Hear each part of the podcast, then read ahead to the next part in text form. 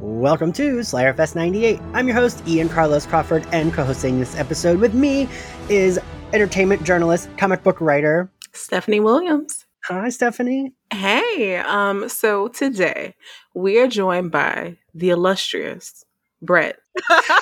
The illustrious Brett. That's me.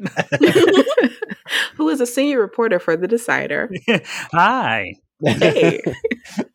And we are also joined by a wearer of many hats like Alex Mack. Latoya Ferguson. Hey, guys. Hey. Brett and Latoya, I'm so glad you're both here. Thanks for having me. I'm okay with being here. After having those mediocre mozzarella sticks. Latoya did inform us right before we started that she was eating leftover mozzarella sticks, but I think that's a great way to start recording. Not if you never wanted them in the first place. Latoya, you didn't have to eat them, but I mean, who doesn't love a leftover mozzie stick? They were food. I'm like, what food do I have in my fridge? These leftover mozzarella sticks? Okay. I hope that was the first thing you ate today. Yes!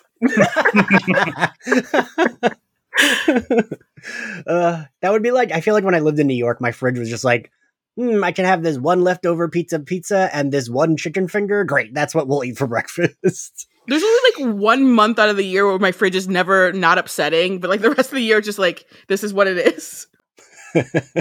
Let's work with what we got. So we're here to talk about episode 5 of Falcon and Winter Soldier. The show has definitely picked up towards the end here. Even the previously on, I was like, God, it was like the previous on was watching him murder that man from the end of the last episode.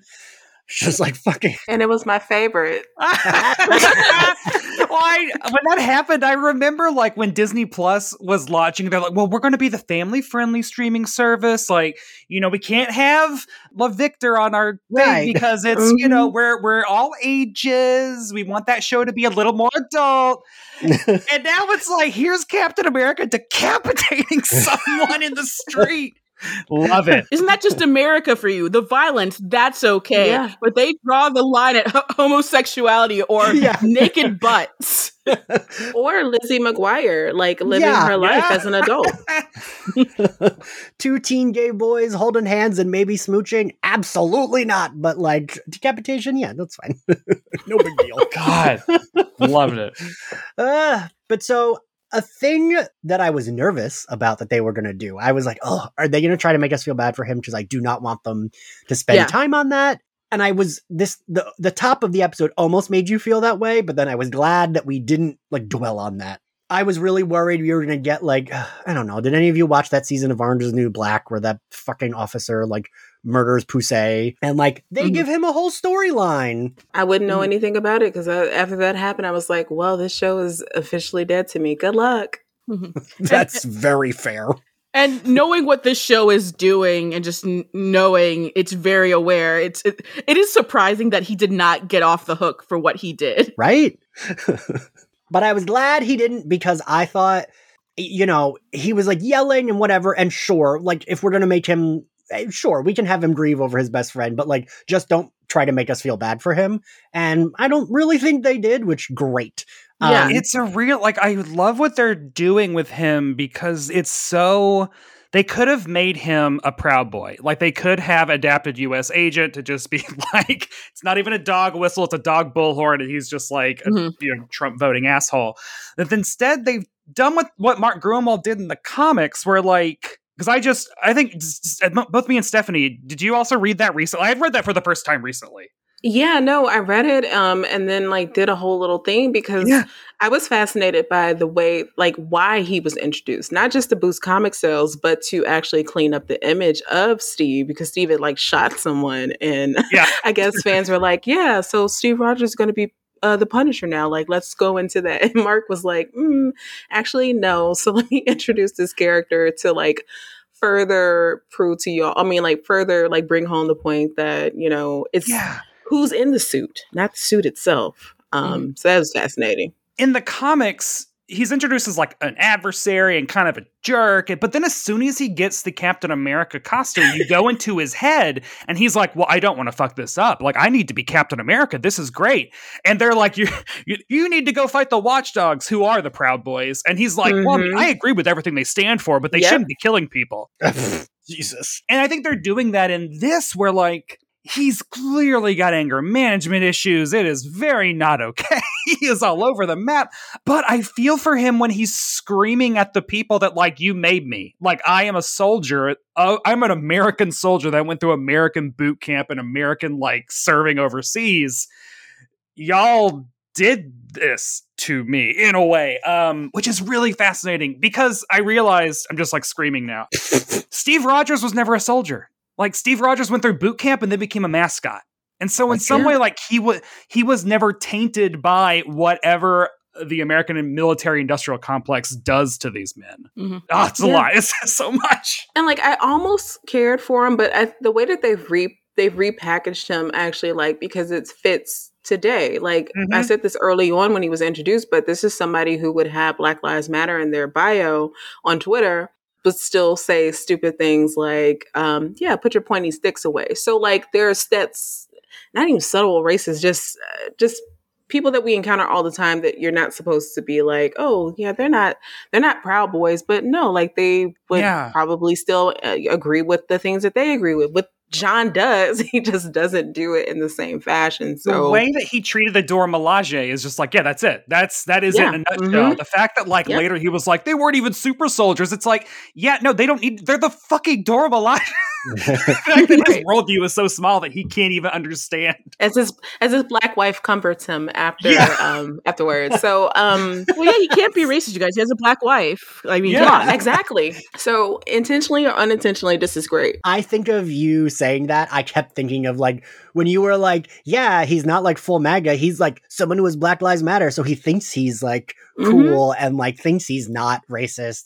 And that's how I kept viewing him, especially in this episode. Like, and spit flew out of his mouth. It was very Brett Kavanaugh moment. Like, it was so screaming. God. Oh, Lord.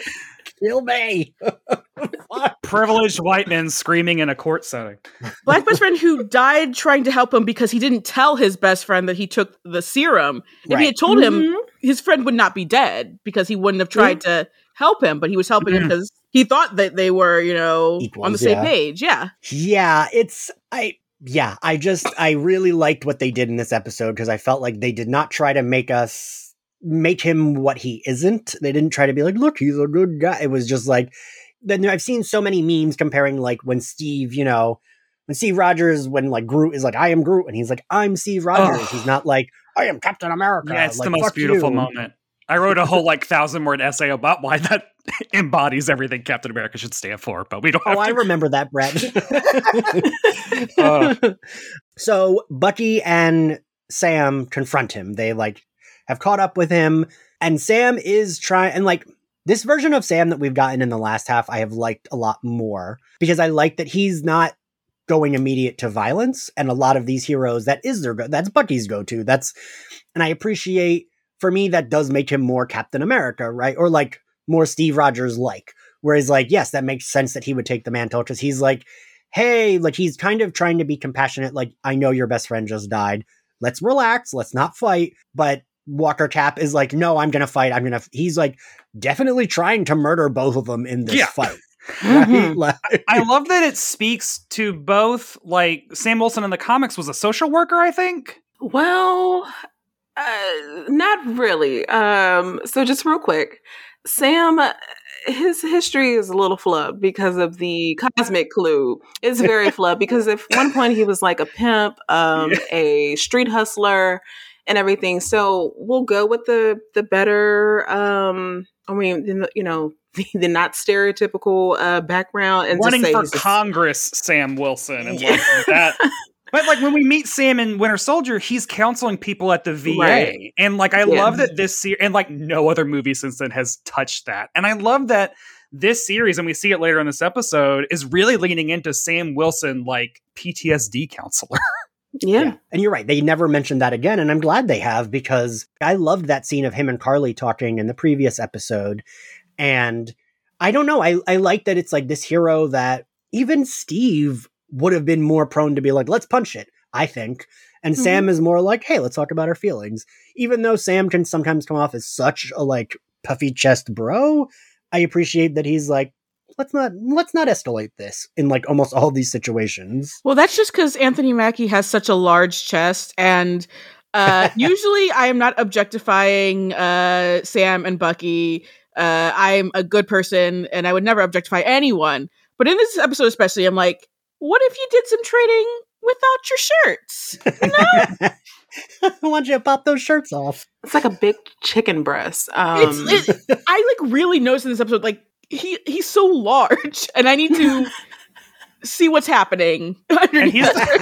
He's the one that comments on Bucky's tiny t-shirt, like, you're here with your, they don't care if you wear tiny t-shirts. And it's like, Sam, you're busting it. It's like, ladies, why don't you all just kiss? Like, we're all talking about our t-shirts. Because his titties were tittying this episode. They were. It was like, this is how you know it's a really good episode, because it, like, you know, it had this great writing, but also look at their chests. So sometimes I think the MCU can do like we got it a few times with like Cap and Tony, where they would like, you know, Tony would use the shield, or like Thor would use the shield to like, you know, make his powers go out farther.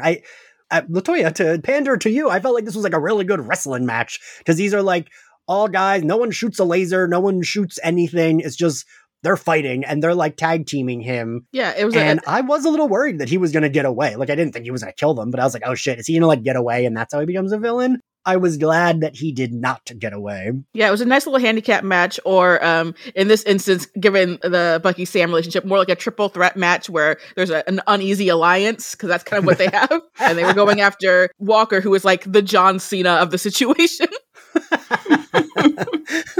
It was like watching that fight, I really hit home, and I guess that's kind of the point of this episode that like, Sam is just a guy with a good backpack. Like, yeah. He's not super strong. He's not going to take a super soldier serum. Like, I don't think that is in his character to ever do that. I hope. We'll see what happens next week. And so it really hit home, like, how is he going to be Captain America, or like playing on this field where he has to go up against a maniac like John Walker? It was really, he had to use his brain and also his little tether stringy grappling hook thing. Yeah, I mean, there is a little bit of like when they had that fight on that truck, and it's like, they're all humans here. Wouldn't one of them be dead from flying off that truck so hard? Man, when they broke his arm, I will say I became my Puerto Rican mother, and I clapped. I was like, oh yeah, fuck you. Like, I was like so glad they broke his arm to get that fucking shield. And it just felt good. It felt good to watch. I was upset when he ripped Sam's wings off. Ugh. That like hurt. I was like, no, those are his fucking wings. I kind of thought he was going to end up ripping off Bucky's arm too, since we see I was like, oh shit, is he going to be strong enough that he can just rip the arm off? But what did we all think of the outcome of this fight? I was happy. Yeah. I wanted them to fuck him up even further. Like, I wanted him to get curb stomped. But it was just really fun to finally see them like jump him when they finally had him together. And I don't know, something about that last hit that finally took him out just brought, like, my heart grew 3 times the size that it was before the episode started. Oh, the shot of when Sam gets the shield and like he's rubbing that blood that's on the shield, that shot just like really stuck with me, because it's like, yes, that's like Steve's, his best friend's symbol that he gave, like, just like the weight of that moment and like how much pressure and like how much respect they have for this like inanimate object, this hunk of vibranium that has been destroyed and put back together multiple times. I don't know. It's really touching. I will say, I get very that like Drag Race meme of Michelle Visage being like, it's a piece of fabric. Like, when people say that about like the American flag, I get that way about this shield, where I'm like, it's a fucking piece of vibranium. Like, everyone relax. But like when it comes to Bucky and Sam, I understand it, because it's like, that's their best friend's thing, right? Yeah. Like, that's the only time I'm like, yes, I understand why you two are upset about the shield, because your best friend used it, and like, it was his symbol, and it's all they have left of him. Right. Like, it's such a, and it was used to decapitate someone. Yeah, like it's like taking your grandma's quilt and like using it to strangle someone. Like the disrespect. Grandma's quilt. I don't know. So yeah, they basically capture him. They get the shield back. But I liked the imagery of Bucky. Like, Bucky has the shield, but Bucky like gives it to Sam and walks away. Like, I really liked that, because I was like, ugh, is this going to be an annoying where they're like having a dick measuring contest over like, oh, well, you gave it away. Oh, well, Steve gave it to me. But I was cool that like, this is the version of their relationship. This episode is the version of their relationship I wish we had been getting the whole series, where it's like, yeah, sometimes they'll be shitty to each other, but they're not going to pretend that they fucking hate each other and will never speak to each other again. Like, just like, you can bicker a little, but like, we know you're cool and be friends, right? Like, mm-hmm. Part of it is why we need more episodes in the season, but it's also, this is what happens when the movies aren't necessarily as concerned with the characterization of stuff as these shows seem to be. It was like WandaVision. I didn't care about Wanda or Vision until that show. I think I possibly cared slightly more about Sam and Bucky going into this show, but you know, they're not friends. So you have to build up the buddy thing. And now we're like at the end of the season, and now they're finally becoming the buddies in this buddy cop show that we have going on. So it's a whole, it's ending now. It's, and it's kind of like, all these shows ultimately are setting up for movie stuff too, which is so, it's weird because it falls into what TV kind of is now, which I've written about, which is like TV has become like a whole season is just one long pilot. Like the season all builds up to what the premise of the show actually is. Runaways when they run away in the season finale. God damn it. Recently I was at Hulu's Woke, where it's like, oh, he finally accepted the call like in the season finale. Made for Love on HBO Max, which I actually really did like. The real premise of Made for Love is formed in the season finale. So hopefully it gets renewed, fingers crossed, because Kristen Milioti is awesome. But you know, but yeah, that's what TV has become basically. It's just however many episodes is your season, it's a pilot of that many episodes. So that's kind of like part of the struggle for this show in general. Because I think the concepts that this show is introducing into the MCU and what Malcolm Spellman is doing is very good. And like, I understand a lot of them. And that's why, again, I thought John Walker was going to get off very easy in this whole thing based on what the show has been telling us and the story. But that's just one of the unfortunate things about what TV is right now. I mean, that's a really good point, Latoya, because I feel like a couple people kept saying that during our WandaVision episodes as well. And I could see the argument for WandaVision, but I felt like WandaVision did it better. I don't know. How would you rate WandaVision on that category, Latoya? I think it's a better show in general, just because I think it's more focused of a show. I think that the show has a lot of very great concepts, but because it feels like it needs to be much longer of a show. So it's kind of just like we're introducing these things, and if you know, you know. Like, honestly, if you're like, Steph, tell me if you agree with this. Like, if you are a Black woman watching the show, like, you get this. You don't need to have further elaboration with things that are going on. Like, I watch this show with my mother every week, but like a lot of other people kind of, you know, you have to go into detail if you're not a Black woman watching the show. Yeah, I agree. Latoya, one, I love that you watch it with your mom. The Marvel shows so far, and that goes into like my like weekly show watches along with wrestling and Superman and Lois. I love that. I've been trying to get, so Latoya and I both have moms that kind of like the same shit we like. I've been trying to get my mom to watch these shows, but my mom kept calling WandaVision. She'd be like, oh, how's that Marvel Twilight Zone show with the witch I like? See, you should make pins that say "the witch I like." Right. That's my mom doesn't remember any of their names except for like Captain America, Iron Man, and Thor. Everyone else, she just gives like she likes Wanda because she liked that she like used her powers against Thanos. Because my mom always says if she had powers, she would want them to be witch powers, or she could like throw things at people. But yeah, I've been trying to get her to, so I've been wondering like what she would, I think WandaVision, if we could watch it like in three sittings, she would be like, okay with it. I think if she had gone episode by episode, she would have been like, I don't get it. This is too much. And my mom, all the Puerto Ricans in my family have ADD, me included. So I feel like she would have trouble like concentrating on what was going on. Yeah. Where are we? Oh, Torres comes in. They're coming to get Walker.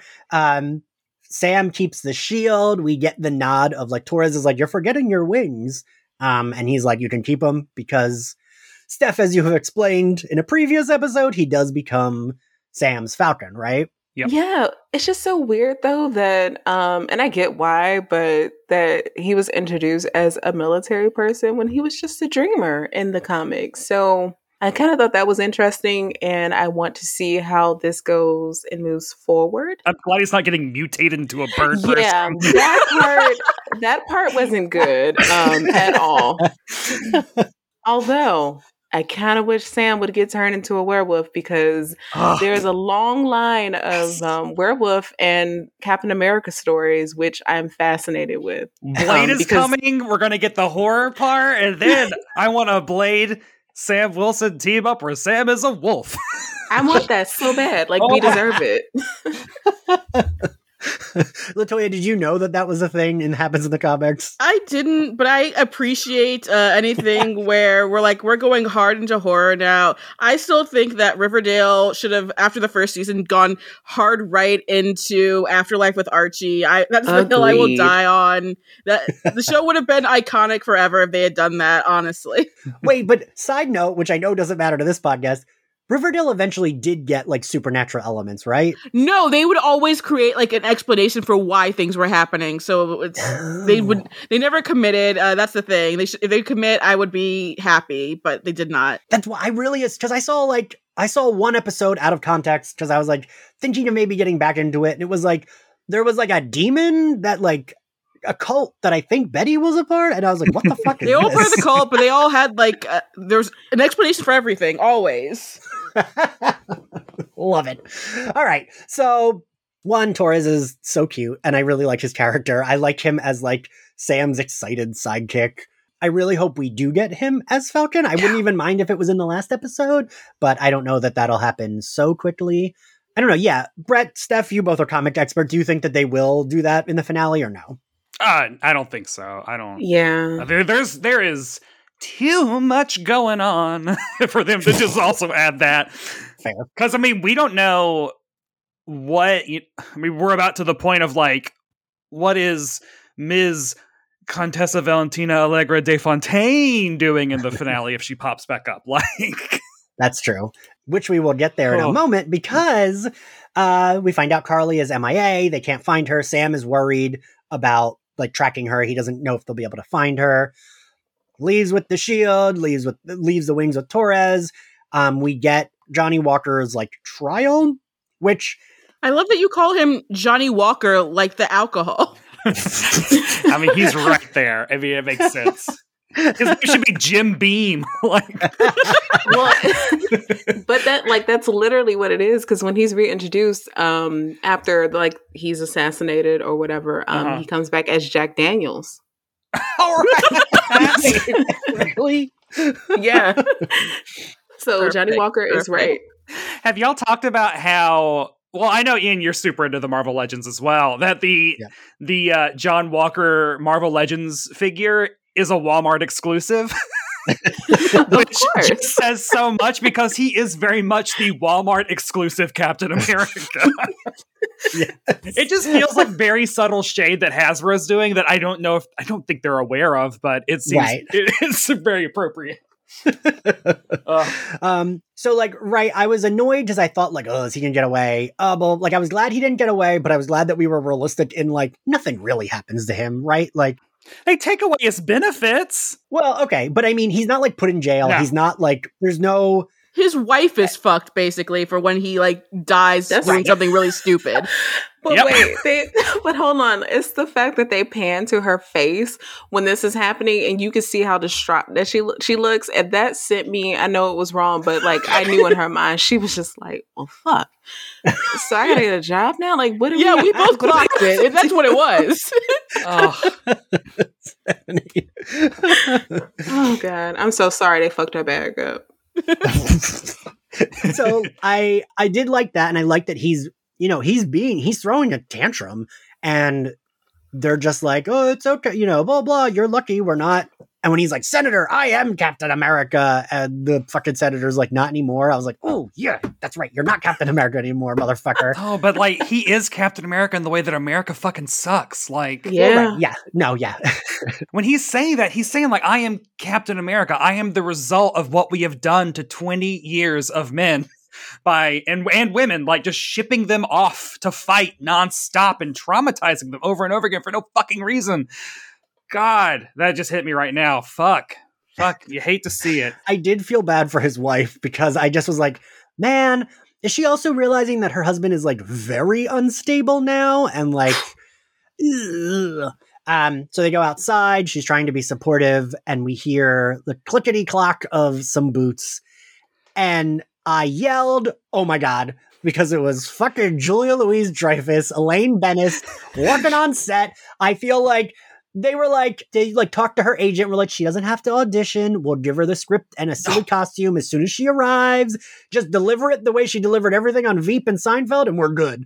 And I feel like that's what happened. Watching that scene, I realized that, like, the level of intimidation that Julia Louis Dreyfus brings, like, it totally, you watch Seinfeld, you do not think of her as an imposing figure. Right. But, like, Veep, very much so. And then bringing that into the Marvel Universe, and the way that she made John fucking Walker look so small and so just like clueless, and she completely had the authority, the intimidation. She had, like, she did not give a fuck about who else was around. Like, I just love, hi, how you doing, to his wife. Like, just the complete don't give a fuck at all-ness of it. And Julia Louis-Dreyfus, the only person that could do that. That is, like, of that age, that stature, that you believe, like, has lived a life. And now hopefully her and Samuel L. Jackson will get to flirt on screen.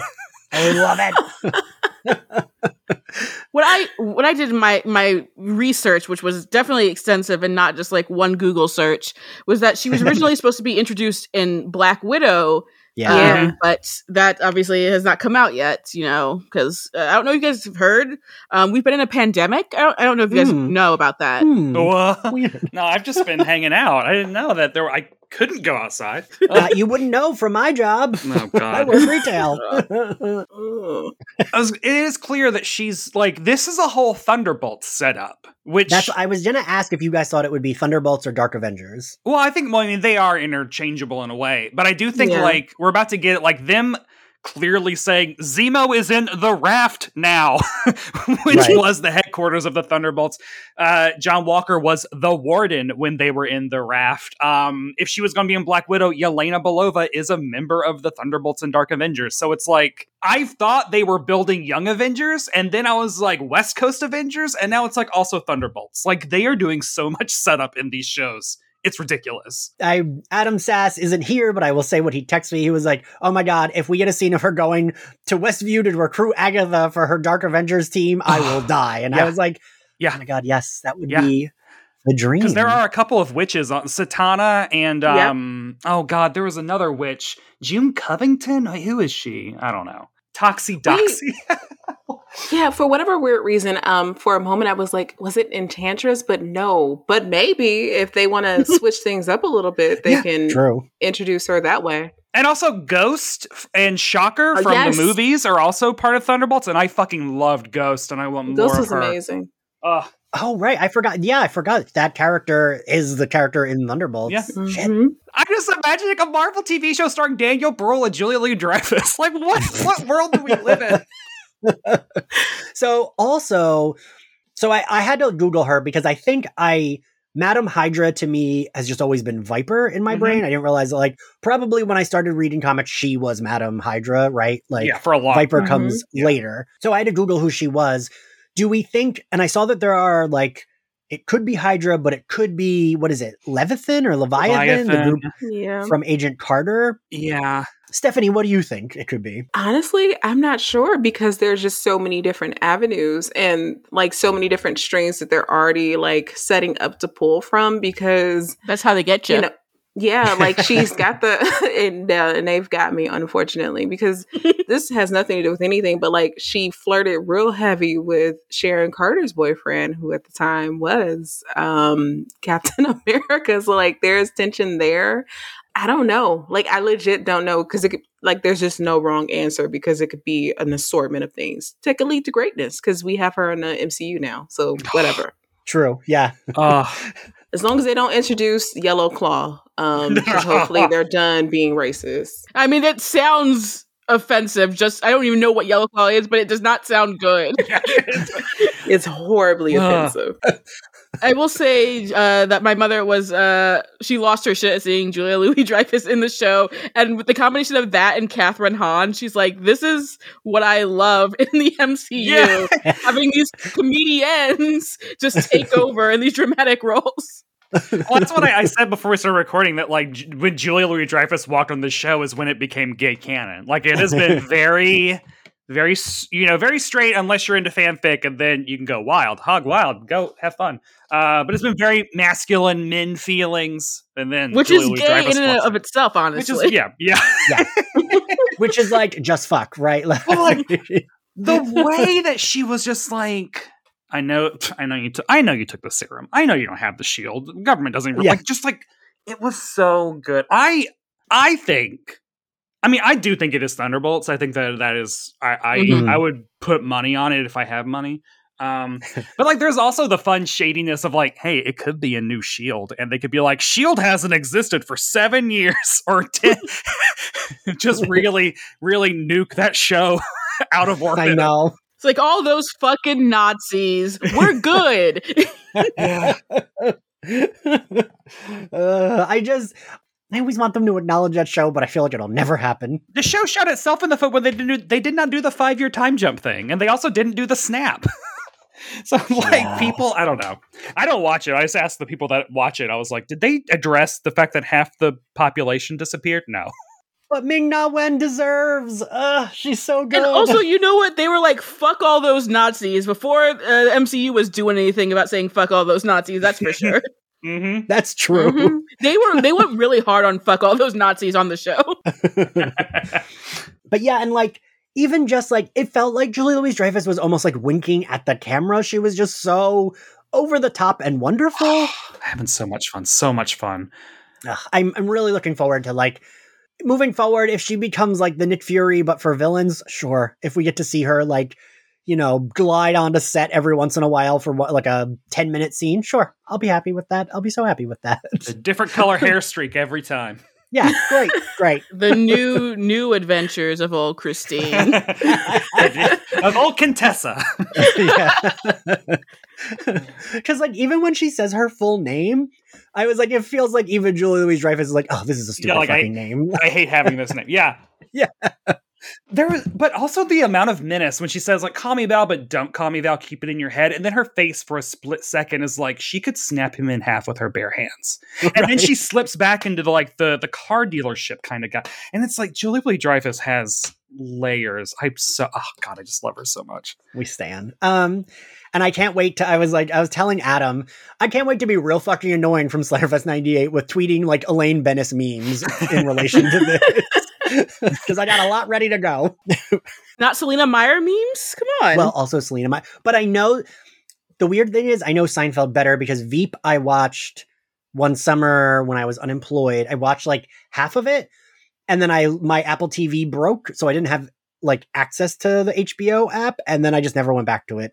Mm. Even though I know I really liked it and go probably loved the finishing. Yeah, please go back. Treat yourself. Get Sam Richardson in the MCU. Oh God, yes. But also, like, now the Emmys are gonna be like, I guess we have to give an MCU show an Emmy because she's in the show. Yeah. And we just have to throw Emmys at her. We have to do it, right? Yeah. But Kathryn Hahn too, throw her one. I honestly do think she could win something. Yeah. She will. You do? Yeah. Her and Lizzie Olsen like both deserve like Emmy nominations for the show, but like the MCU could like deny it because you know how they are. But you put Julia Louis Dreyfus, who like they just like love to throw awards at. Yeah. Now what are you gonna do? So then we cut to God. What the hell do we cut to? Oh, Bucky meeting up with Zemo. I appreciated that. I was like, ugh. I was a little worried that Bucky was gonna like kill him, even though I feel like of course he wasn't. I liked that he called on the Dora Milaje and just like they take him to the raft. There's no like fight, and I liked that. I liked that. So also, Steph, we forgot. I wanted to correct last week on the podcast. I said that Zemo was Hydra. In the MCU, he is not Hydra. Whatever. But he's like Hydra adjacent, as Steph said. But I was wrong. He's not Hydra. We're so sorry, nerds. Please put your tweets away. But I really liked this version of Zemo, and I liked even that he was like, all right, I'll go. Okay. I had no hard feelings, Bucky. All right, I'm going to go with them. They let us know they're taking him to the raft. Bucky calls in another favor. I didn't think it would be a new costume. I don't know what the fuck I thought it would be. I kind of thought it was going to be like rebuilding Sam's family boat is kind of what I thought it would be. Oh, really? That would have been great. Ayo and all that, just like, oh, that'd be great. They could like fly in a new boat and like just give it to Sam's family. I don't know. That's kind of what I thought. I realize that doesn't make sense. I would say a new suit does work, considering my mom was like very worried for Sam becoming Captain America. She's like, but he doesn't have superpowers. I'm like, it'll be okay, Mom. I know, and like, unfortunately for me, because I'm calling people nerds. I'm a nerd. So I like immediately thought of this like Captain America, I don't know, like 259 or something like that. I don't know, y'all. But anyway, there is a conversation that Sam and Steve have because they get jumped and barely survive. Well, Sam barely survives, and he's like really upset about it. He's like, yeah, I don't have any powers and I'm running around with you and I got to do something. So originally Steve was like, hey, I'll call up Tony to do something. He's like, no, I'm actually going to go see the Black Panther because he's a black man and he'll understand what I need. So like he flies off to, well, actually the Black Panther comes to pick him up in his private jet because that's with his girlfriend rolls. At the time. With his girlfriend, who is so annoyed by everything in Wakanda. And like rightfully too, because like Sam ditches her because she wants to go on a date when they get back, and he's like, no, I gotta go show Cap these wings. So like when that happened, I'm like, wow, first off, Bucky, wow, you are really pushing it, asking for a favor after what you just did, but okay, cool, I see. Yeah. Run thick, because I pretty much told him like, hey, don't come around here anytime soon, you gotta wait for things to cool off. And he's like, all right, yeah. I won't come back for summer camp. So that's fine. And then I was like, yeah, so he's finally going to get his vibranium wings or suit or whatever it is from Wakanda. And I just really love that because that further ties Wakanda into the broader MCU and hopefully plays into seeing, I don't know, Sam pop up in Wakanda to like do some things that has absolutely nothing to do with white people. Yeah, I do like always pointing out that in the comics, Sam Wilson was just guy who talks to one bird for 4.5 years. And yeah. He did not get those wings until almost 5 years after he debuted, which just blows my mind that you name a character Falcon, have him team up with Captain America for 5 years, and you never give him wings. Like, that is so wild to me. I can't remember which one of you tweeted that, but yeah, Brett and Stephanie often make me feel like, have I ever read a comic? But I read a lot of comics as a kid. Like, I absorbed everything and was like so into the comics, and I had no fucking idea he didn't automatically have wings when he was introduced. I thought he always did, but no, he could just talk to one bird. Redwing, one bird, not even multiple birds. He could talk to one bird. But hold on, like even before that, he was kind of like Birdman in that that one video where he's like clapping his hand and the pigeons are flying around because he was the pigeon guy in his hood. On top of that, so yeah. It just it gets his history is very interesting. Yes. All right. So we then get Sam. He like goes to visit Isaiah. And Stephanie, I do think you're, because I know I asked you this in that episode, if we thought he would be Patriot. I feel like because we see this like kid again, I was like, oh yeah, then he's definitely supposed to be Patriot. Yeah, well, I always have the subtitles on because I don't know, same. Like I just leave them on. But anyway, with Marvel stuff, they sneak shit in. Like it is good. Yeah. It says Eli there. His full name is Elijah because someone corrected me. It was like, I think you got that wrong because he's Eli. And I'm like, no, his name is Elijah. And Eli is short for that. It's not Elikical or whatever the fuck. So anyway, yes. So, that is definitely Elijah Bradley. And yeah, so we got a young Avenger right there. Nice. And yeah, I missed that in the subtitles, but I watch everything with the subtitles as well, which did reveal, and we'll get there, the Sharon scene. But so what did you guys think of this scene? Because I did really like, I mean, that actor is really good. His scene, Carl, we talked about it before, Steph, in the episode you were on, like that scene is very weirdly placed, but it's like well done the first time we see him. Yeah, because like, why is it nighttime?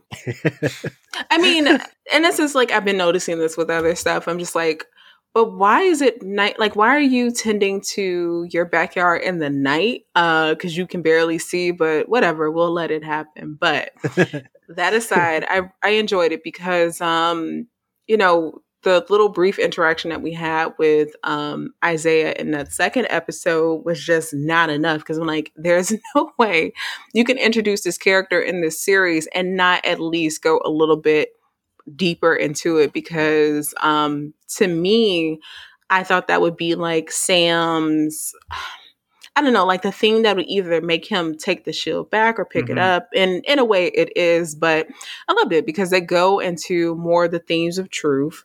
And also something that a lot of us have been thinking is just like, well, why the hell would Sam want to pick up this shield because of the thing that it represents and just the history of America and Black folks. And Isaiah voices that. And I love that he is the person to voice that and give Sam something to think about because it is complicated, regardless of how you feel. Like it's complicated. And also not all Black folks think the same. So to have those two in that space, have that conversation, I was actually pretty surprised because it's Disney Plus, but for what it was worth, like I felt like it got the point across for, you know, what they were able to work with. Yeah, Again, I liked what you just said, Steph. It's like, because lots of times in shows like this, when they try to show like, it's like, oh, everyone thinks this, and it's like, no, not everyone in the same like communities think exactly the same. And you know, I liked Sam brings a little bit almost like. That's when his broness, naivete almost like works, right? Like he seems like he doesn't want, sometimes it felt through the series like Sam didn't want to, like everyone else, like his sister Isaiah are talking about racism, but he like didn't want to. And I like that he finally kind of had this conversation here, and he's still not 100% agreeing with Isaiah, but also like, you understand where both characters are coming from, I felt like. Yeah. Like, of course, when Sam's like, don't give me your bitter old man shtick. And it's like, of course this dude's a bitter old man. What are you talking about? Like, why wouldn't he be? And you're right. In a way, it is why he picks up that shield, even though he had already picked it up. It kind of is like, we get the training montage after this, and it kind of is what boosts him. You know, he has that talk with his sister later where she's like, don't let him get in your head. And that kind of, he's like, I do want to be Captain America now, which I liked seeing. I wish it would have happened earlier in the series, but I did like it. Ian, I'm going to push back on something you said. I don't think Sam's so much naive as he is as idealistic as you can possibly be as a Black man. He's not letting the things keep him down. He knows exactly why he shouldn't be Captain America. And it isn't to his own, like, just reasons for not wanting to be. It's like he knows how people will react to a Black Captain America, even if he's not saying it. It's like the thing that's unsaid, but like that it's clear, obviously. Like, yeah, that's what Bucky says. Yeah.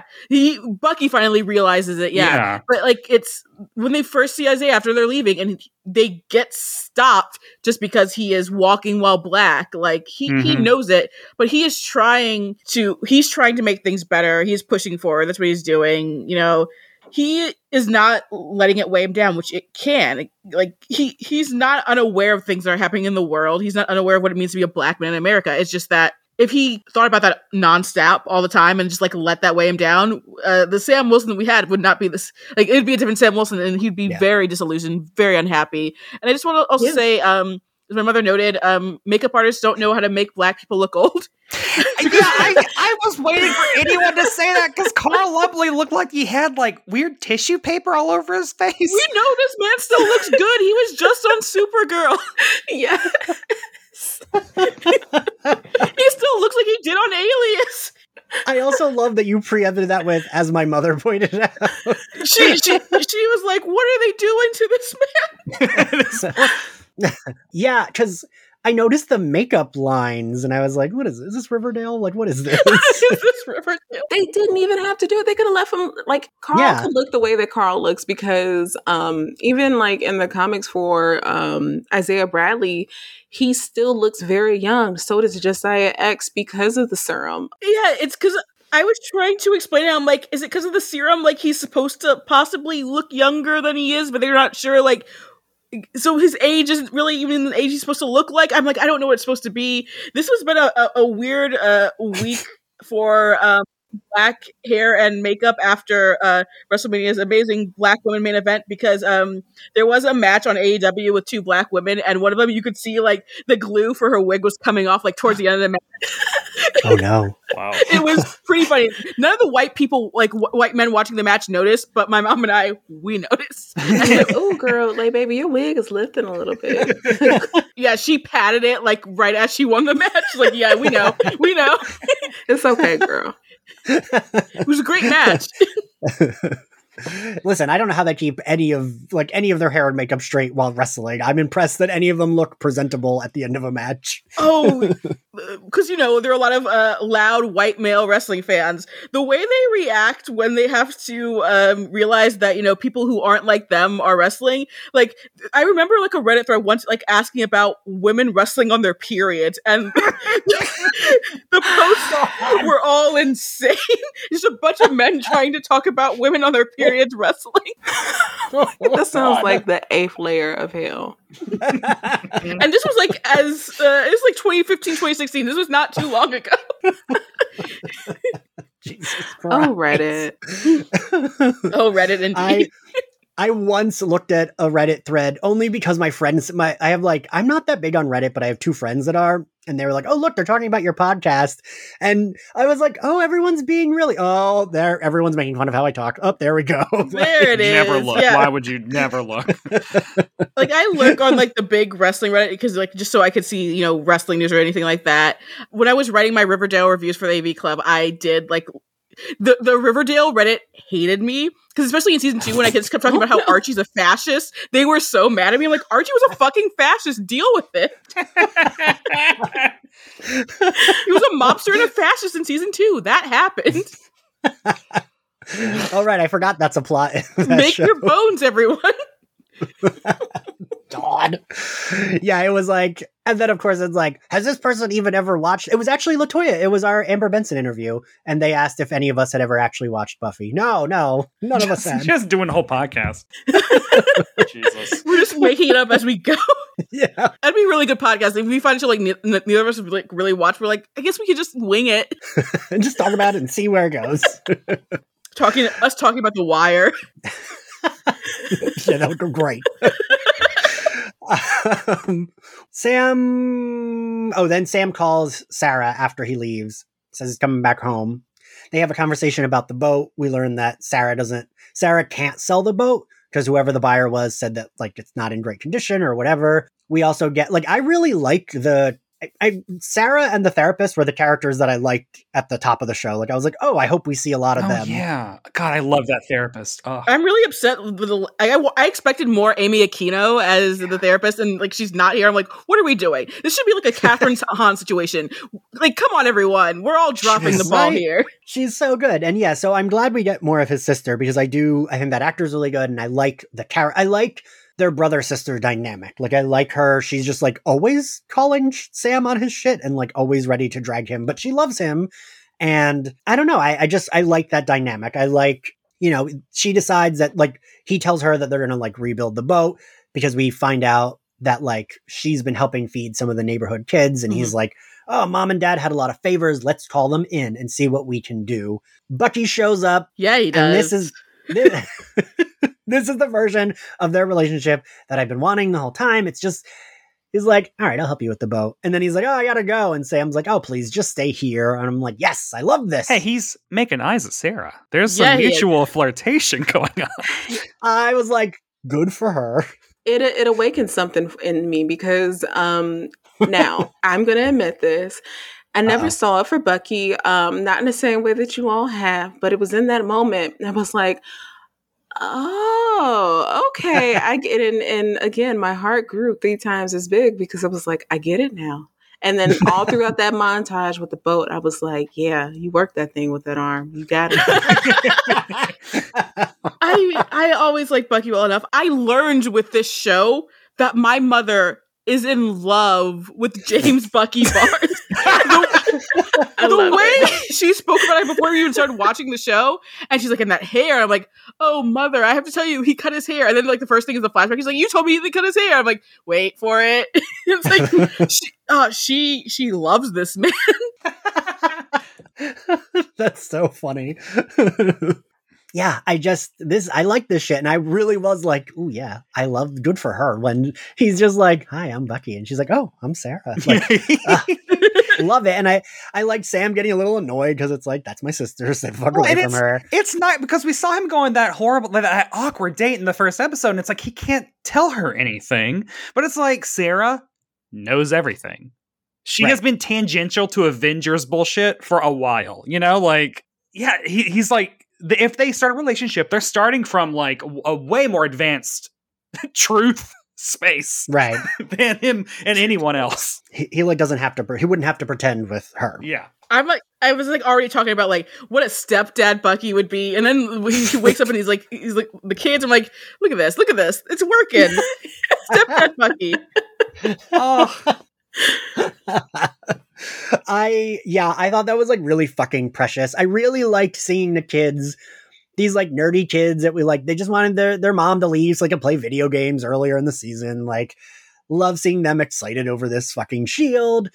Yeah. And, like, Bucky just, like, smiling about it, right? Like, he's like, grumpy Bucky early in the season might have been annoyed at, like, children playing with the shield, but, like, this Bucky is like, oh yeah, cute, these kids are having a good time. Love to see it. So they like rebuild this boat. This is, I just love this kind of shit. It's like very slow, but like we're like letting them like breathe. The characters are just doing character shit. There's no like fight scenes. I love this. I love this when it's well done. You know, Latoya and Brett, I'm sure we've probably like, that was a shit in Buffy. I would always like the like friend moment stuff that the show did well. And I feel like that's what this reminded me of. Yeah. It's literally the only stuff you can't do in the movies, because a movie dictates that you cannot take the time to breathe. And when you do, it is the farm scene in Avengers Age of Ultron. Like, it halts everything. You mean when Linda Cardellini is a wife? That was a place where I had to pause the movie when I finally rewatched it, because WandaVision tricked me into thinking that movie might be not boring. I will say, I did revisit, so I've been like trying to screen cap other Marvel stuff for like content for the internet, and I was like, okay, this movie isn't as boring as I remember it being, but it does stop dead in the middle when they're in that house. Yeah, I said my big issue because I live tweeted that when I was finally rewatching it, like, James Spader has too soothing of a voice to be a voice big bad. I'm just like, every time he would speak, I'd be like, I want to doze off. I mean, I loved his voice, like watching Boston Legal when he would, you know, he would do his closing statement in courtroom. It does not work as the villain of a Marvel movie if that's just the voice. So where do we go now? I forget. Oh, we cut to John Walker talking to Lamar. See, I corrected myself. John Walker talking to Lamar's family. This scene like made me well up. I got like misty eyed because I was so pissed. Ian, you cried? I know that's so off brand for me, Latoya. You've never heard me say that on a podcast before.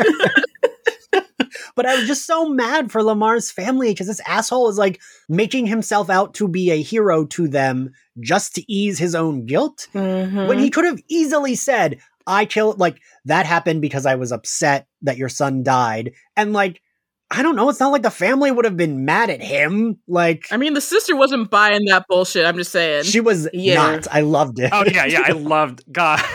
I was waiting for her when he walked out. I was waiting for the sister to, like, follow him.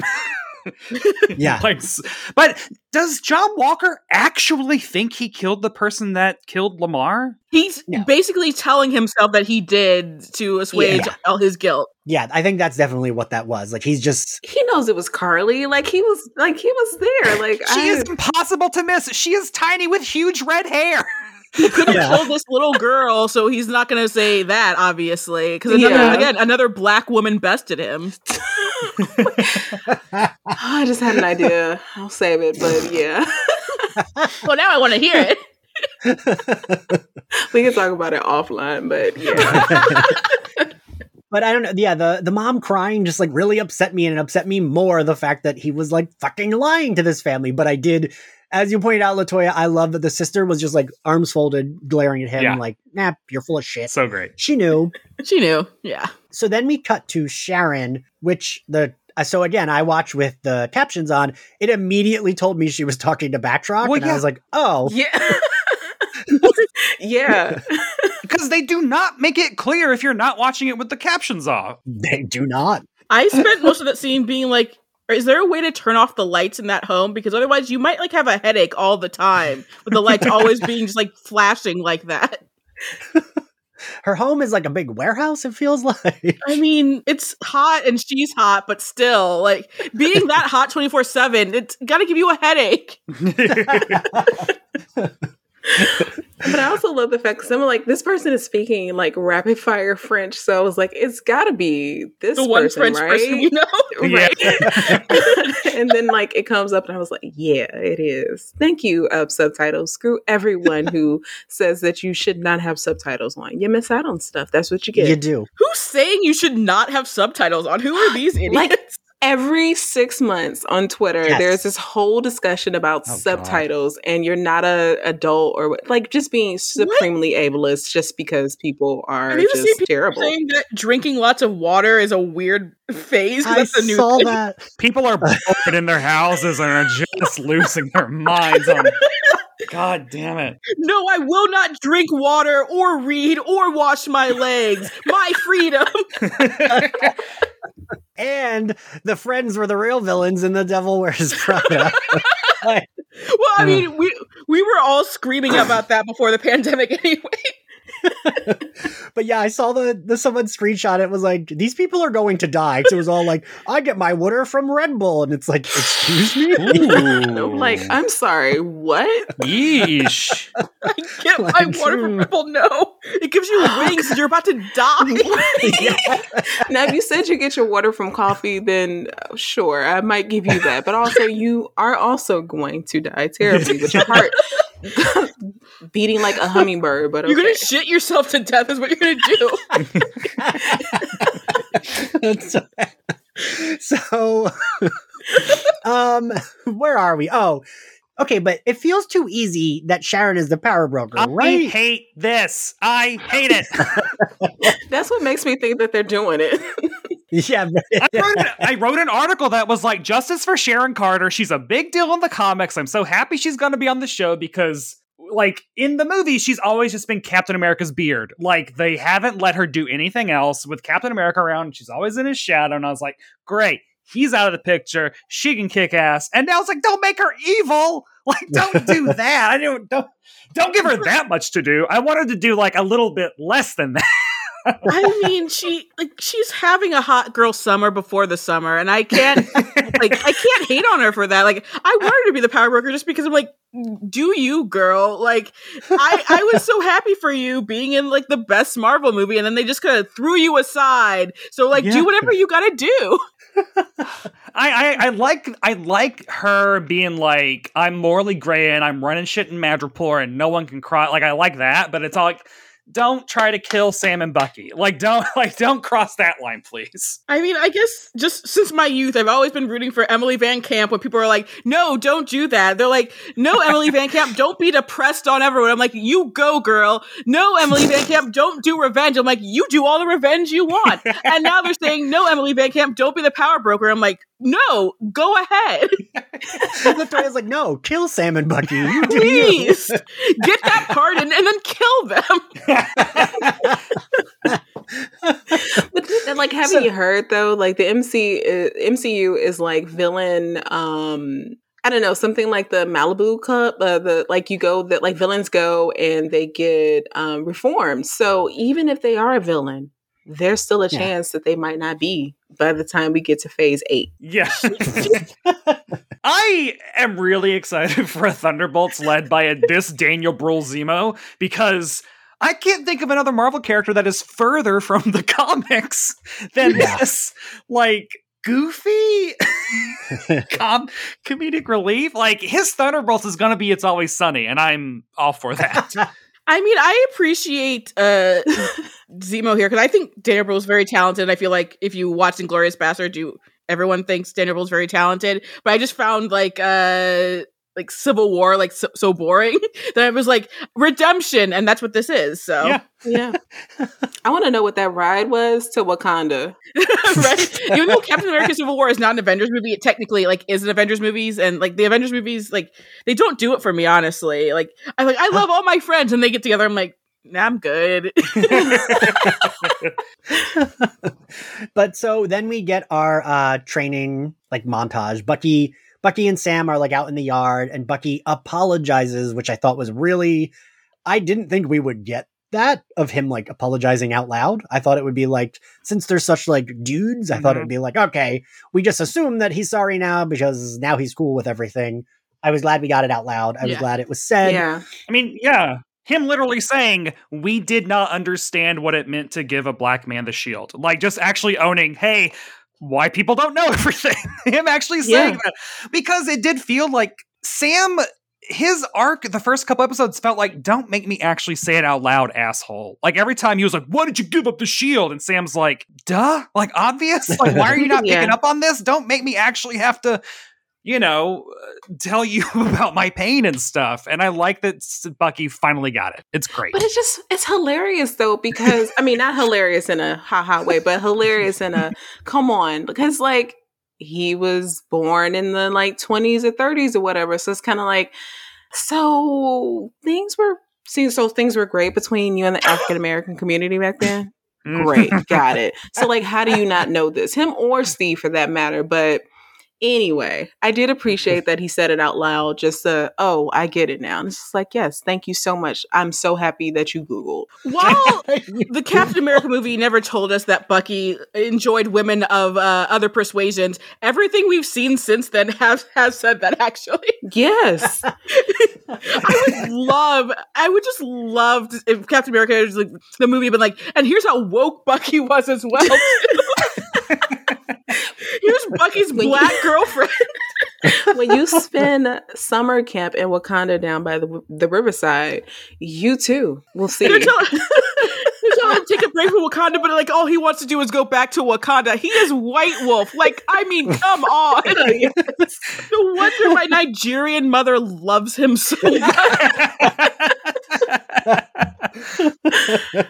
Actually, I want that series. Disney, give that to us. I want to know, because I know they got 5 different Wakanda series coming. Sneak that in there for me, please. Just one episode dedicated to what that summer camp was like. Please, I'm begging you. I actually have a question, Ian, because unfortunately I have not gotten a chance to listen to the other episodes for this series because I'm a terrible friend in person.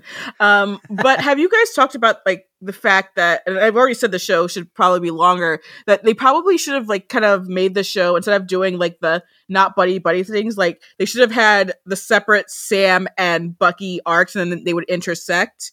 Or have you talked about anything like that? Or it should have just been a Sam show? Because I feel like they're trying to condense so much when they should have possibly tried a different strategy for the show. I don't know if we have. I mean, Steph, you've been on for most of them as well. I don't know. I feel like maybe in a roundabout way, because to your point, like that's how I felt. Like I felt like that should have been the approach, because Sam isn't really a part of his own show until this episode, really, honestly, and like the first episode to an extent. But no, like they didn't do that. If anything, they did like a John Walker and Carly type of thing, where both of those characters got kind of like their own episodes to a degree. And that's why I've been drawing parallels between those two. But no, they should have, because this moment actually probably would have hit harder. I'm not saying that it didn't hit hard, but it would have been a little bit more impactful. Yeah. Yeah. And like, I mean, there's a lot that I think they could have done differently with this series. I mean, Steph and I both, we've actually really liked these last two episodes, but the first few didn't quite do it for me. Yeah, it was a weird choice all around, but yeah, I think you're right that it could have been done differently. It felt like the first episode was Sam and Bucky's episode, and then like no episode since then has been like their epic. Like hasn't been that much development for them. It just put them together, and it's like we should have like waited to put them together first, like telling their stories. And because they didn't give out screeners like originally for this, but they gave like clips, and it was basically the both Sam as Falcon, doing his mission, and then you have like Bucky in therapy, and those were the clips they gave basically, because it was like, so I assumed going into the show would be like more separate like that, and then they would eventually converge, not what we have. And I mean, I'm enjoying what we have, but like I think that is the difference between like why the show is like, I think the show is good, but it's not great basically. Yeah, sometimes going into recording, I'm like, do I have anything to say about the show? So we get this scene. Erica on Twitter did tweet, like, are you talking about how gay this scene was? When they're like walking separate ways, it felt like, oh, this is the scene where they turn back around and run and hug each other. Like, this is the scene where I was like, take your shirts off. This is where I like noticed like what was happening in the chess situation, and I needed to examine it further. I feel like because they haven't like objectified the two of them as much as they should be, I often forget how like absolutely stacked these men are. But yeah, this scene felt like, I was like, yeah, this is when they're gonna like turn around and hug, and like, maybe kiss, but like hug. Like I thought that there was gonna be that moment. But I did like, they like say something. What is it that they say about like, we're not really a team? Yeah, not partners. Yeah. I'm like, just say you're friends. yeah. Like, just say you're friends. Like, what are these words we're dancing around? On the couch at your sister's place. Yeah. Y'all are friends. Right. Might be brother-in-law soon. Yeah. That's going to be his best man. Mm-hmm. And I really liked what Sam says to Bucky, like, it doesn't matter what Steve thought. You got to stop looking to other people to tell you who you are. Oh, yeah. I loved Falcon being like, it's like, as soon as Bucky apologized, Sam was like, cool, so nightmares, what's up? Like, he just was like cool. Let's work on you. Now that you've apologized, I'm actually going to help you. Like, I'm going to be like, you need to stop avenging and start amending. Like, I love seeing PTSD counselor Sam. Yeah. I think that's like my favorite version of Sam when he goes into that. Also, can I just say that because I think Sarah said something like, I'm not used to you being like so soft or something like that. I've come around to this. And I like the characterization of Sam to a degree, that he is like the sensitive Black guy who is amongst all these people who like have powers and different things like that. But he is the voice of reason because he's not like, let me punch things. He's not angry. Well, not that he's not angry, but he doesn't channel his frustrations in the same way that they do. So I don't know. There's something more there. But I just, something about that I just really like, because I feel like we don't get a lot of that. So I like that. Like, I like that Sam is the one to kind of be like, hey, let's talk about our feelings. Mm-hmm. Yeah, it really is the best version of Sam that we've gotten now. Here at the end. And so we also cut to Sam and Sarah are together. They're about to paint over the name of the boat. And Sarah says, don't, we should keep it. Which is pretty funny because it's like, well, it's time. And she's like, wait, after she's like, we got to do this. She's like, she was very resolute about like, we're going to do this. And then soon it's like, nope. Listen, I feel that. I get it. Like me doing anything. It also felt very, at this point, I was like, wait, But we still have one episode left. It feels like we've wrapped everything up here. But I kind of liked the slow burn of all right, we're wrapping everything up, but we know that there's probably going to be at least I think, right? John Walker is going to pop up in the finale? Yeah. Or do we think they'll save him for later? No, I mean, the mid-credit scene is him making his own shield. That's going to fall apart immediately. Oh, the shield of Christ. Yeah. That shield is just nonsense. What is happening? He's and lost it. White things happening, in their shed. So I really was it feels like we're wrapping this up. I wonder. I am very curious as to what the finale will give us, because then we see Sam training. Can I ask, what is the point of all the flipping? When you throw the shield, he's then you got to do a bunch of flips and then you catch it. So I thought about this long and hard, and it's the razzle dazzle. It's the razzle dazzle effect. Because if you're flipping to then throw it, you're getting momentum, but also the way that the shield works makes really no sense, because vibranium absorbs energy, but I'll let it slide. But the flipping is the razzle dazzle. It's the shake and bake. That's what that is. Because you're hoping that you'll disorient it, whoever. Why are you flipping? Oh, that was a good flip. The purpose for the flipping is to show that Anthony Mackie can flip, or that Marvel's CGI is so good that they can seamlessly make it so you don't know it's a stunt double. Because there were no cuts with that flipping, by the way. Yeah, yeah. I looked. Yeah. I'm so either Anthony Mackie is doing this, or their CGI is we're deep faking here with those stunt doubles. I like the idea that he got the script and then he went off and learned how to flip, and he gets there on set and it's no, what are you doing? He's Chris Evans used to flip all the time. I learned how to flip. We're doing it. It was a stunt double. I learned how to flip. Yeah. We're doing it. I did the direction of the training scenes really, really hit home how fucking scary that shield is. I don't know, the camera being over his shoulder when he was throwing it and catching it, I just kept being oh my god, no god, it's so fast and it's so, oh, I could never catch that. I'd be horrible. I would decapitate myself trying to catch that shield. That house would have been all messed up.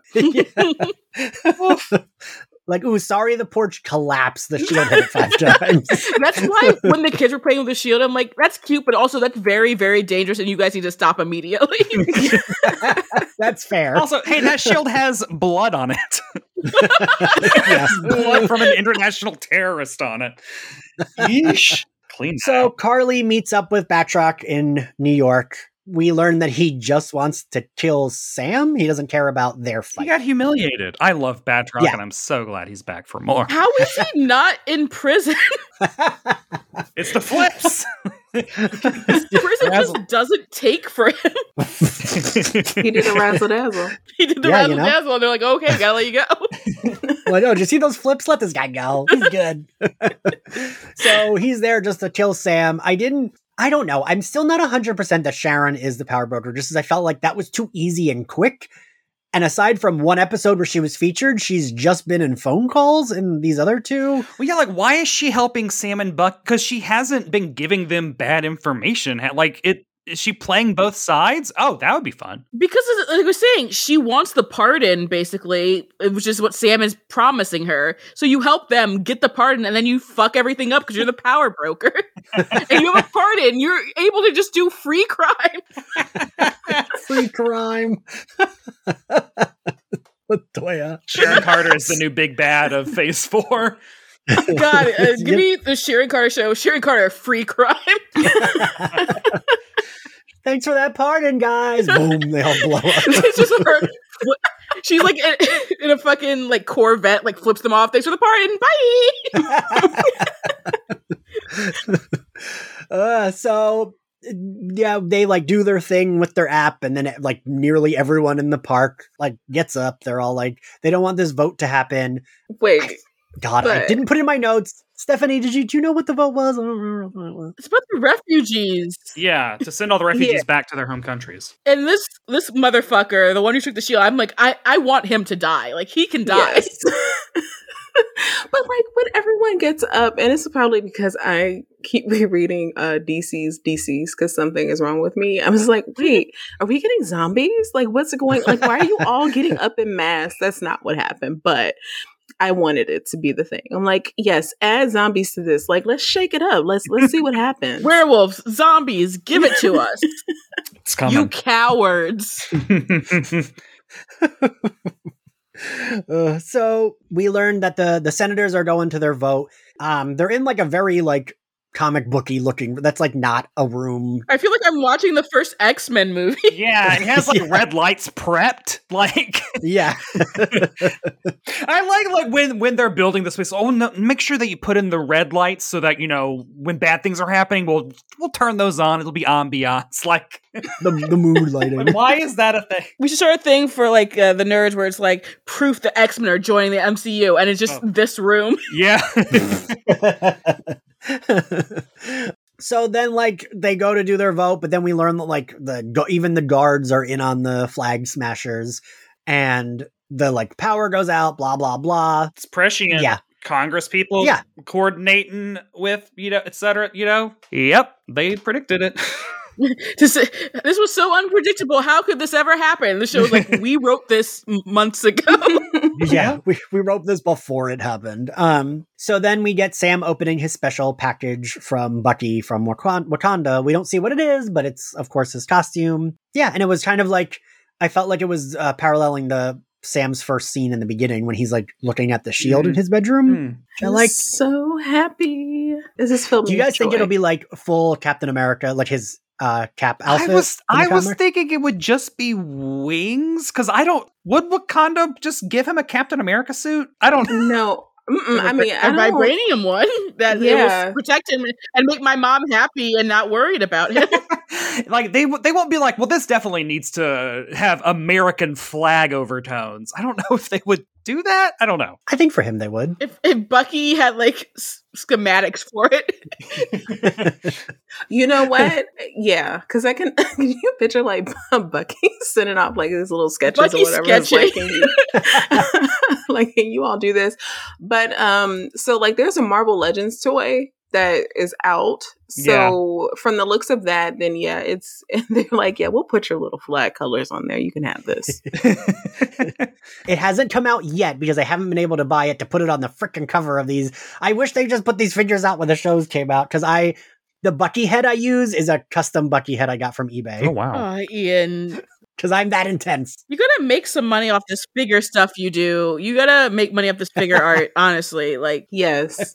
Sell some prints, baby. Oh, yeah. You don't. A coffee table book. Please. I thought of doing like silly trading cards. Yes, absolutely. I actually think you should do this as a coffee table book. That's a great idea, Brett. Yeah. Do it, Ian. Make money. No, for real. Yeah. All right. Well, someone find me an agent, and sure, I'm willing to do anything. Just use Zazzle. Public. So then we get the credit scene of John Walker building his own shell. Him having his home improvement moment. Like, so funny enough, I missed this the first time. Oh, really? Because like, yeah, because I immediately cut it off after Sam opened up his little care package or whatever, and I had to come. I'm like, why? I'm missing out on some jokes. Like, what's going on? And then I had to go back, and I was like, oh, of course he's like, this is why your toy is a Walmart exclusive, because you are in your tool shed making a shield. I'm just gonna be like, I am not doing the Walmart slander. I know everyone on Twitter likes to be like, Walmart is evil, blah blah blah. But you know what? For some people, Walmart is the only store that is around. This is true. True. That's fair. We need to stop being shitty to Walmart in that sense, because everyone on Twitter loves to be a woke king or queen for every goddamn topic, but sometimes Walmart is all you fucking have. So that's what I'm gonna say about that. You're right, because when I lived in Chapel Hill briefly, they had just put up a Walmart, and I was like, well, guess we're shopping here now. So then I'll just make it a It is a no. Well, no, that's shitty too. All right, Latoya, you got us. You got all you got us. I got it. I'm sorry. I have to live my truth and just let people know. It's like I when people like shit on like Applebee's and TGI Fridays and stuff. I'm like sometimes that's all you have there. Like it gets it drives me insane. Living in the New Jersey suburbs, like that's literally all we have. But I'm I think, Latoya, you and I talked about this. Like, I was, like, championing Chili's takeout all through the pandemic. Because, like... I miss Chili's. I do miss Chili's. Because living in, like, LA proper, too, because, like, you can only get these things if you're, like, in the hood, basically. And I'm like, God damn it. I mean, I'm from Tennessee. We were a two Walmart town in Murfreesboro. I prefer the... Murfreesboro. Murfreesboro. I'm familiar. Don't ask me how, but I am. There are 4 Walmarts near me where I live in the suburbs of New Jersey. I think there might be a third in Murfreesboro now. It's wild. I like Target, but not everyone has a Target. And I love me some Target. There are 3 Targets near where I live. I guess we're at the end of the episode. Favorite scene, Latoya? Oh, you put me on the spot. I wasn't expecting to do things, even though I know how this podcast works. What was my favorite scene? Oh, hi, I'm Bucky. I'm Sarah. Fair. Good choice. Brett, what's your favorite scene? I haven't experienced an episode of TV in a very long time that was just so, all of it was just the same. Like, it was like 6s or 7s across the board. I can't. I'll say, God, Julia Louis Dreyfus. Jesus Christ, I forgot she was in this episode. It's been so long since we've talked about that part. That scene, obviously. I was going to say, do you need me to spoon feed you the Julia Louis Dreyfus scene? Like, my brain just completely conked out. There's so many montages and feelings. Stephanie? Oh, man, like, I'm torn between both Latoya and Brett's picks, so I'm just going to say both. Because those are both moments where I was like, okay, I'm paying attention. I think mine is the opening fight, just because I loved it so much. Yeah, I loved that fight. That was a fight that, like, felt... A lot of these fights don't feel... there's no, like, emotion behind the fights, and there was emotion behind this fight, and that's the shit I love. Not to once again mention Buffy, but again mentioning Buffy, like... You know, like a lot of the Buffy fights, it would be like, ooh, it's Buffy versus Faith. We've been waiting for this to happen. And like, do they want to fuck? And like shit like that. Like, I just love an emotional fight where it's like, we've been building to this shit. What? Buffy and Faith want to fuck? What are you talking about, Ian? What are you talking about? No, never. What do you want to see moving forward for the finale, Brett? Well, obviously, I want to see Sam get the suit. That would be nice. And... You know, I'll say a Thunderbolts teaser, like more Julia Louis-Dreyfus, and like let's cement this, let's make this happen. Latoya, yeah, definitely Sam in the suit. It's about goddamn time. Sharon murdering everyone apparently, as we realized throughout the episode. I want Sharon to win. Stephanie? So definitely a Thunderbolts teaser, and like I just, please don't kill Carly. I want her to stick around because I like Ghost. I see her as a redeemable character. So let's figure it out, y'all. They better figure it out. I'm gonna be very upset. You know what? I kind of am the same way, Steph. I feel like they could very easily, they don't even have to 100% redeem her. They could make her like a Punisher type hero where like she's like, all right, yeah, I might kill for what I'm doing, but I'm always like, she's like working toward, I don't know. Yeah, I just Sam agrees with her even like, and they have common ground. Like I think she's definitely redeemable. Fingers crossed. Yeah, what I want to see in the finale is Sam getting the suit and more Julia Louis-Dreyfus. What grade do you give the episode, Stephanie? An A. Oh shit. Brett, what grade do you give it? B. Latoya? My knee-jerk reaction when you asked that question was B+, so B+ it is. That I give it a B+ as well. Unbelievable. Y'all are just gonna make me like I'm just gonna be the one that just gave it a damn A. Unbelievable. I'm so upset right now. I'm sorry to betray you in your second episode co-hosting, Stephanie.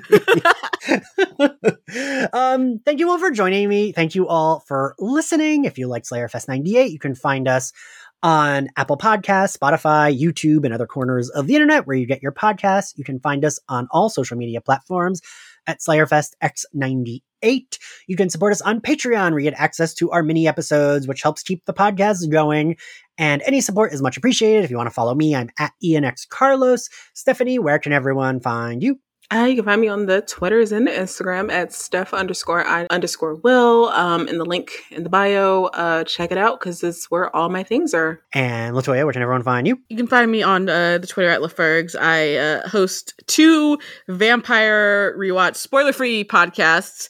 Angel on Top, which is a rewatch of Angel. We're in season 3 right now. And The Vampire Diaries, which is a rewatch of The Vampire Diaries. We are in season 4 right now, but please don't quit, even though season 4 is bad, because we at least have fun singing a bunch as our coping mechanism. And I will be bullying you to have me on for Angel sometime soon. We'll figure it out, because I don't know if we're doing guests right now, but you might get some Patreon content. I think you're going to do. You're going to be a special Patreon guest, maybe. Good, we can trade off on Patreon stuff. Brett, where can everyone find you? I am on Twitter and Instagram at @BrettWhite, and you can read all of my just so much coverage on Decider, Falcon and Winter Soldier, The Circle Season 2 I'm going hard on, and we got RuPaul's Drag Race Down Under starting. So my life, it just never stops, and it's fun. I'm so glad we're getting a break before Loki. Oh my god. That is cool. I would also like to pre-promote some coverage. I will, of course, be returning to do Lucifer coverage for the AV Club when that drops. So nice. Yay. I, sadly, with Sci-Fi Fangirls like folding, I feel like Brett, I've been like, SlayerFest 98 has become the like, here's all Brett White's content, like Twitter profile. I'm always like, am I annoying Brett? So I'm tagging him in like the fucking fifth thing this week. I don't need the clicks because I'm salaried and not working for ScreenRant. Sorry, I am still bitter over CBR. Oh, you're bitter over CBR? Oh, yeah, no. Just... once every 6 months when everyone starts talking about freelancer pay, just get me going. There you go. Yeah. I feel like every other post is either Brett or Stephanie's writing. And I'm always like, am I annoying? So I'm tagging them in so much shit. I mean, you are, but not for that, Ian. Got him. I mean, fair. All right. Well, we'll see you next week for the finale. Bye, everyone.